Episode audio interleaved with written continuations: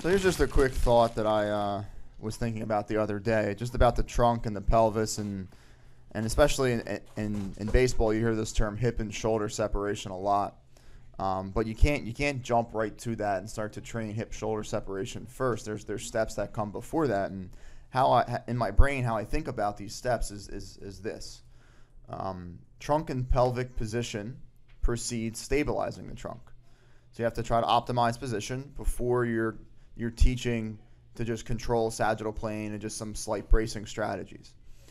Um, the next step would be stabilizing the trunk, right? Precedes trunk rotation.